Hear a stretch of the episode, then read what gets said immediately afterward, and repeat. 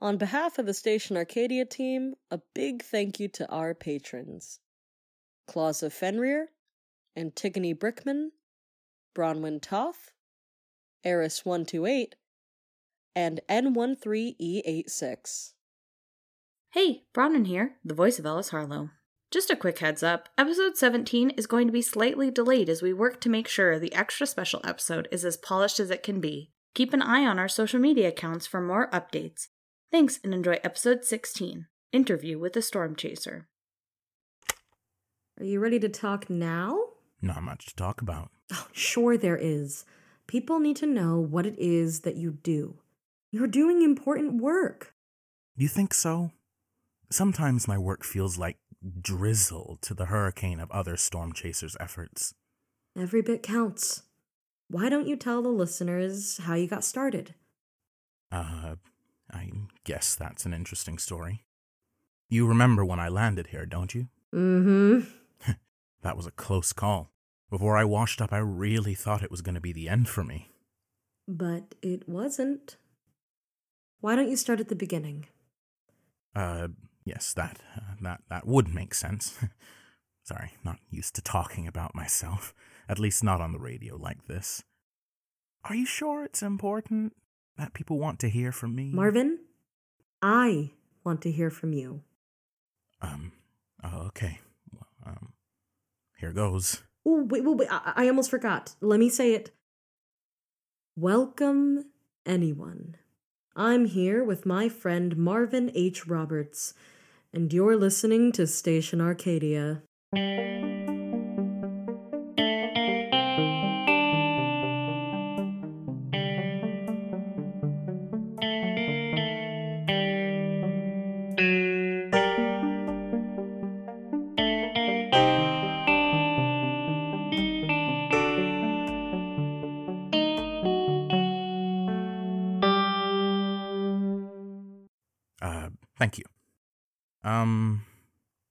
My story goes back to when I was a boy in Camness. I was a bit of a coward as a kid, though it turns out that's not such a bad thing. I didn't want to fight in the war, see? So I found one of the only jobs exempt from service. Cowardice was a big part of it, but even then, I knew there was something wrong with the war, that it shouldn't be a way of life. When I was just 15, my older sibling died in the war, and it left an impact on me. So, I decided I'd be a journalist. Then, not only could I dodge the draft, I could help people by keeping them informed. I was wrong, of course. Camness only let me spread information they wanted me to. I'll never forget the first story I was assigned to write. I'd only been working with the press for a year at that point. I'd climbed up the ranks fairly quickly from typesetter to editor and writer. This was probably as a result of having several mentors vouch for my writing, but I think having a face this pretty certainly helped. Um, anyway, I was assigned to report on a prisoner of war camp at the fort. I'm honestly not sure what I expected. I was too caught up in the excitement of having my first assignment that it didn't occur to me to think about what I'd see. Most of what I had read about the camps had been pretty routine.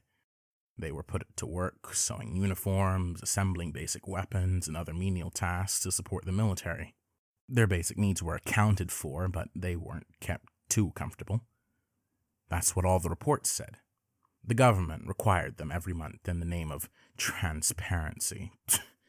transparency, my ass.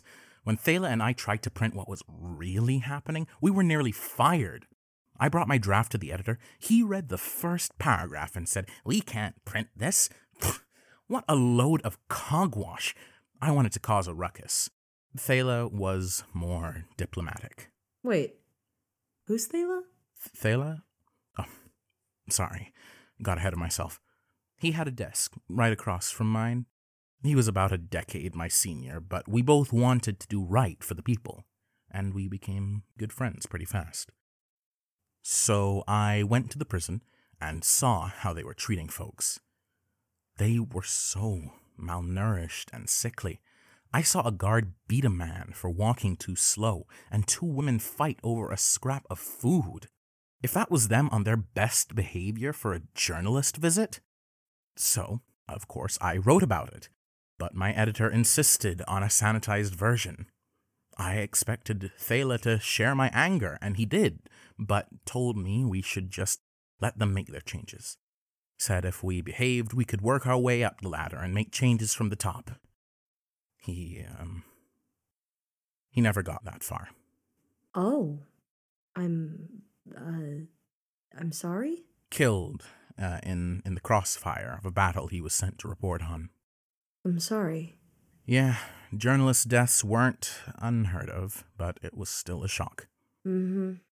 I felt so hopeless for a while after that. I threw myself into my work, felt like I didn't have any option except to honor his memory. But I kept coming into conflict with my employer over and over. They wanted me to print lies and propaganda. They told me to write that a group of protesters turned violent before the military did, or lie and report that the homeless camp the Kamnes soldiers looted was filled with undercover soldiers from Surgan. I couldn't do it. Except I had to. It's not easy to find a job without military service on your record. A couple years in, I was sent out on a boat to keep tabs on what was happening in the naval conflict with Westerfield. But soon, storm clouds rolled in and the boat began to rock. Within an hour, the storm was upon me. The boat thrashed, the wind roared, and lightning lit up the sky.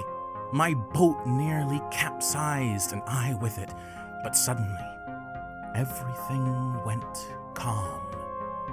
I was in the nose of the hurricane. You mean the ear? N- no, you know the part of the hurricane in the center of the storm that's calm. The center? No, the eye. That's what it's called. The eye. I was in the eye of the hurricane. For a brief moment, the winds stilled. An idea struck me like lightning. The eye passed, and the storm picked back up, but I stayed vigilant and fought through with a new vigor. Marvin H. Roberts would not go down that day. I thought of a group I'd heard rumors of, called themselves Storm Chasers. They allied themselves with the resistance, followed the war, and reported truth back to the people. Ever since a coworker had mentioned them to me, they'd stayed on my mind. Thala and I talked about it before, but never got around to joining them before he, uh, before he.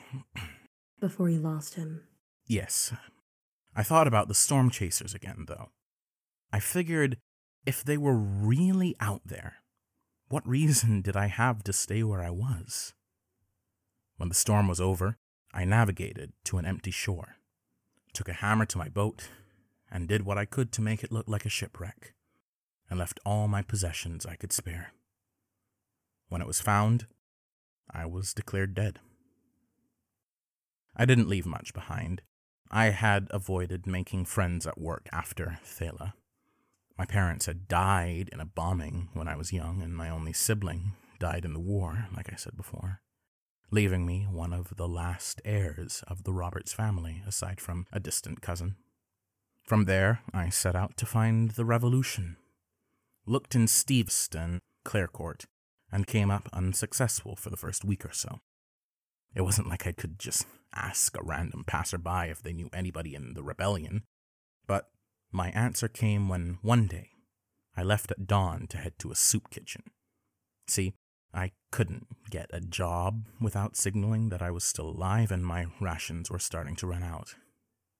But then something strange happened. I recognized the man who handed me my bread, and he recognized me. His name was Lou. We had worked together as journalists until he had gone missing a couple years back in a battle that he had been sent to report on. When he couldn't be found, he was declared dead, like I had been. But there he was, handing me my bread at a soup kitchen in Steveston. We locked eyes, and he froze. His mouth opened in surprise for a moment and then shut. Then he just nodded, said, Enjoy your meal, and handed me the bread. I made sure to find him after his volunteer shift ended. It was him, Lou, who led me to the rebellion. As it turns out, that soup kitchen was a part of it. Members of the revolution began organizing free meals for the resistance members.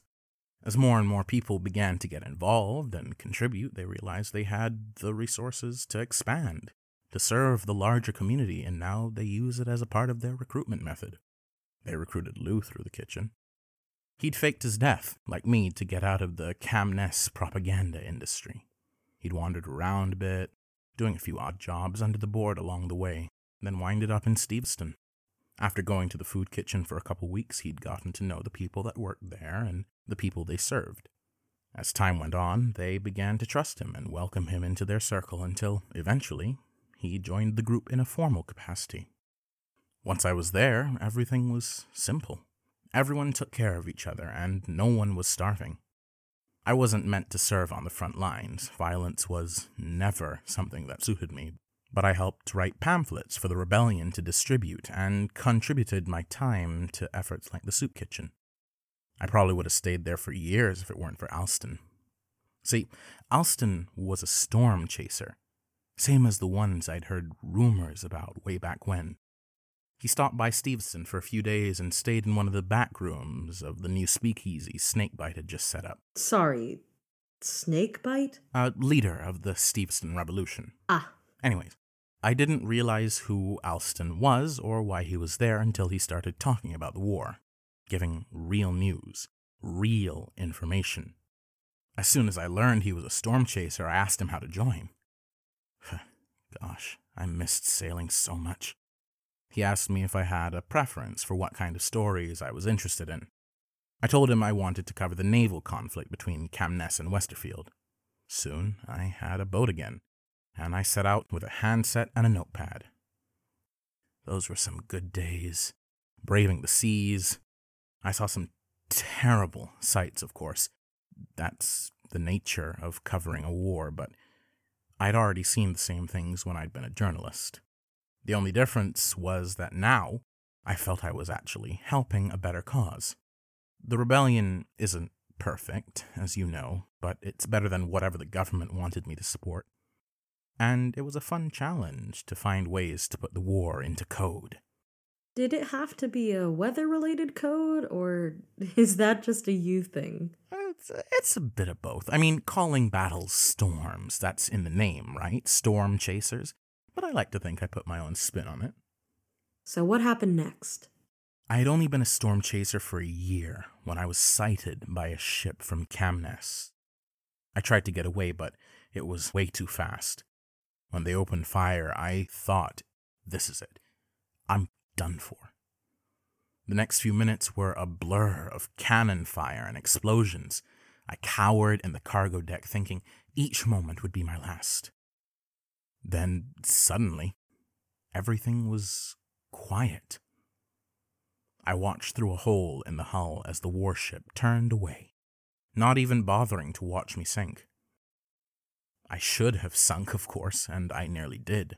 The engine was damaged, but I wasn't going to die out there without at least attempting to reach safety. I salvaged a backup generator. It made an awful noise, but it moved me through the water. I set off, hoping I was going in the right direction. From there, I think you know the rest. The fight had banged me up pretty bad, and I, I think I passed out from exhaustion a couple hours later. I awoke, and as if by a miracle, I had washed up on Arcadia's shores. Didn't know where I was, but you found me soon enough. It would have been hard not to find you. You were making quite a racket. And you scared me a bit too, to be honest. I thought I was all alone, and then suddenly there was someone yelling down the shore. That was quite the first impression, huh? It was something. More than anything, though, I was grateful to have you. I'd had a rough time, and I needed a friend. So then I stayed and rested up on Arcadia for a bit Tried fixing the wrecked boat, but wasn't much good at it. My handset got wrecked in the fight, and I couldn't communicate with anyone for help. Thank goodness Lysel showed up eventually and helped me fix it up. I never was any good with tools.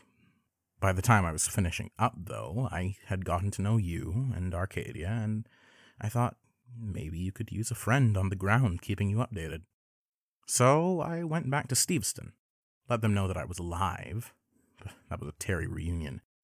Alice nearly throttled me for making her worry, but Vesper and Bluebell stepped in. I'm sorry, who? Alice and Bluebell? You don't mean Revolution Alice and Bluebell? Ah, the very same. I thought I mentioned I knew them. You definitely did not. Have you told them about the radio? No, no, no, no. I haven't been back to Steveston for months.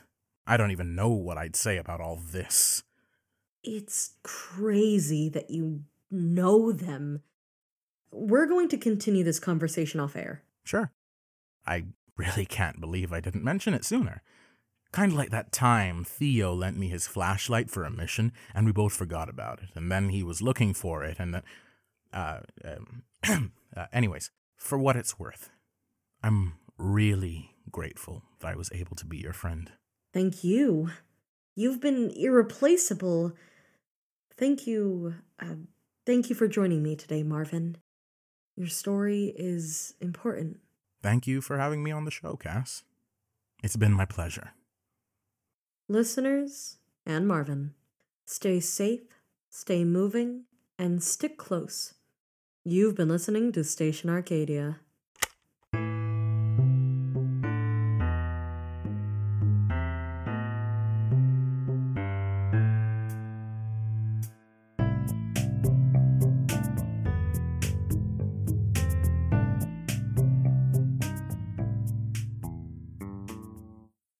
Station Arcadia is a podcast by Metal Steve Productions and licensed under a Creative Commons Attribution Non Commercial Share Alike 4.0 International License.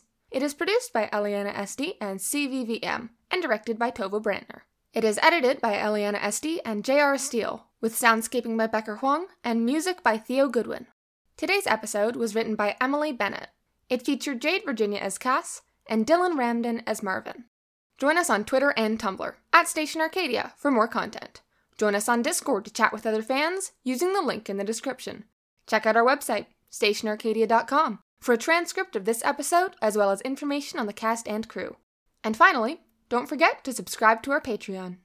Today's conspiracy theory of the week is gender. Hello there, citizen. You've lived in Gilt City for a while now. Maybe you've wondered, when you wake in the morning and retrieve the letters tucked neatly into your postbox, just where your mail comes from. It comes from the night post, of course. Those faithful couriers deliver it while you're sleeping. All the better that they stay out of sight and keep the unseemly strangeness that follows them out of our city in the skelter where it belongs. Ahem. If, for some reason, you'd like to know more about Gilt City's conscripted couriers and the burden that chose them, their secret hopes and fears, the ancient, untamed threats that hound them on their nocturnal journeys, you have only to listen. The Night Post is a supernatural audio drama by an all LGBT team, delivered weekly in dead of night to wherever you listen to podcasts.